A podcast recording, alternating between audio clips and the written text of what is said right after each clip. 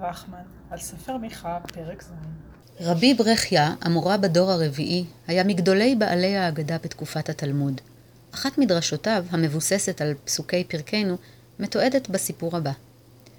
רבי ברכיה גזר 13 תעניות ולא ירד גשם. לבסוף בא הארבה.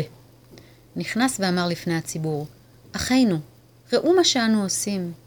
האם לא זהו שהנביא מוכיח אותנו? על הרע כפיים להיטיב, מרעים זה לזה בכפינו ומבקשים טובה. השר שואל, היכן הוא השוחד לכך? והשופט בשילום, שלם לי ואשלם לך. והגדול דובר הבת נפשו הוא, ויעבטוה. עשאוהו עבה, עשאוהו כליאה של חטאים. ומי יפסיק זאת? טובם כחדק. טוב שבהם, כחדקים, כלומר קוצים האלה, ישר ממשוכה. ישר שבהם כברקנים האלה. יום מצפך, פקודתך באה. יום שציפינו לרווחה, בא עלינו הארבה. אתה תהיה מבוכתם, מתוך שהם בוכים. בכו ובכו, וירד גשם. הסיפור מופיע בירושלמי, מסכת תעניות, פרק ב' הלכה א', ובא כאן בתרגום.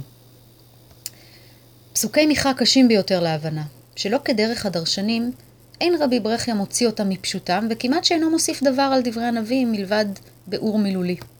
המדרש נוצר מן ההקשר החדש והאקטואלי, בו נאמרים הדברים. שנת בצורת, התעניות לא הועילו, ובנוסף לכל הצרות, בא הארבה ומכלה את היבול הנותר. הציבור חש כי דברי התוכחה של מיכה על השחיתות המוסרית שפשטה בקרב נבחרי העם, פונים אליו ישירות. הוא מתחרט על מעשיו ומתחיל לבכות.